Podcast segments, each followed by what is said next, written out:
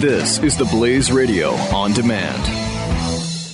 The founder of this company 10 years ago was trying to sell his house. He's, you know, he's kind of an important guy. And he said to his wife, if this is what it's like for us, how do people who have no clout ever get around this? So he started a company and it went into business, I think, three years ago. Their deal is their word is their bond. And they are people that listen to the show. They are just like you. Now, how can I say that?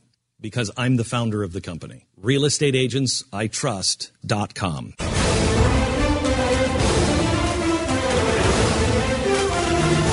there's an argument to be made that he just powers through everything and that Jeffy breathes into the mic all the time. there's, that, that argument exists and it's it's a strong argument.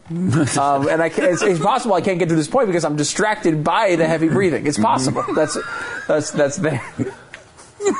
But the other side of that says, wait a minute, Donald Trump, yes, he won the Republican primary in a in a battle that was very difficult that he barely won, right?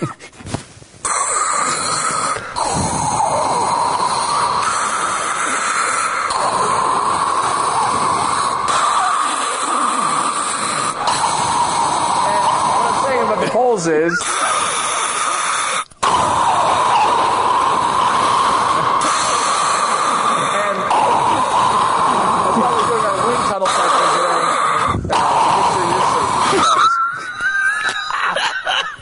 This can't. Stu, I am your father.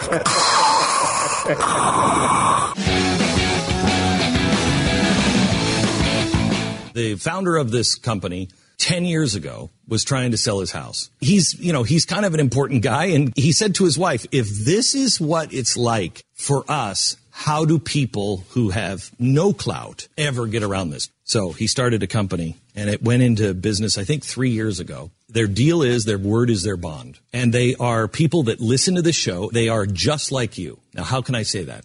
Because I'm the founder of the company. RealestateAgentsITrust.com.